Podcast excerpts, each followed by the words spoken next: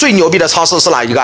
是好事多，对吧？好事多最牛逼的就是赚会员费。记住，三千个 SKU 只赚十个的钱，其他两千九百九十个都不赚钱。就是因为这两千九百九十个不赚钱，所以大量的人才会成为他的会员。有了这些会员，他就可以赚会员费，还有他还赚十个的钱。哪十个的钱？牛肉、猪肉、鸡肉都是他自己的。为什么？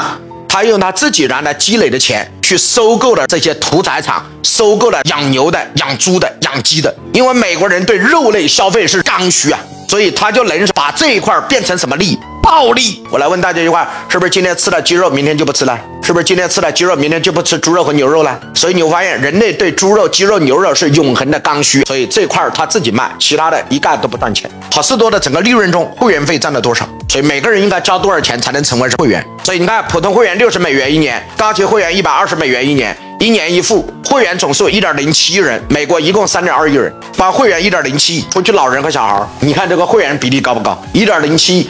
二零二零年的营业额一千六百三十亿美元，净利润八十五亿，其中会员费六十四点二个亿，会员费占了他总收益的百分之七十五，核心利润都是由谁支付的？会员费。所以这家公司的老板非常牛逼，产品利润超过百分之七要经董事会同意，不容许产品的利润超过百分之七，因为不超过百分之七就能维持整个门店的租金、人工和水电的费用。打平就可以了，所有的产品都不赚钱，靠赚什么费？会员费。所以沃尔玛永远只能喊什么？天天什么价？平价。他为什么不敢喊天天低价？因为这个东西在，这个东西比沃尔玛更低，只要低，我比你更低。为什么？不赚钱了，我就赚会员费。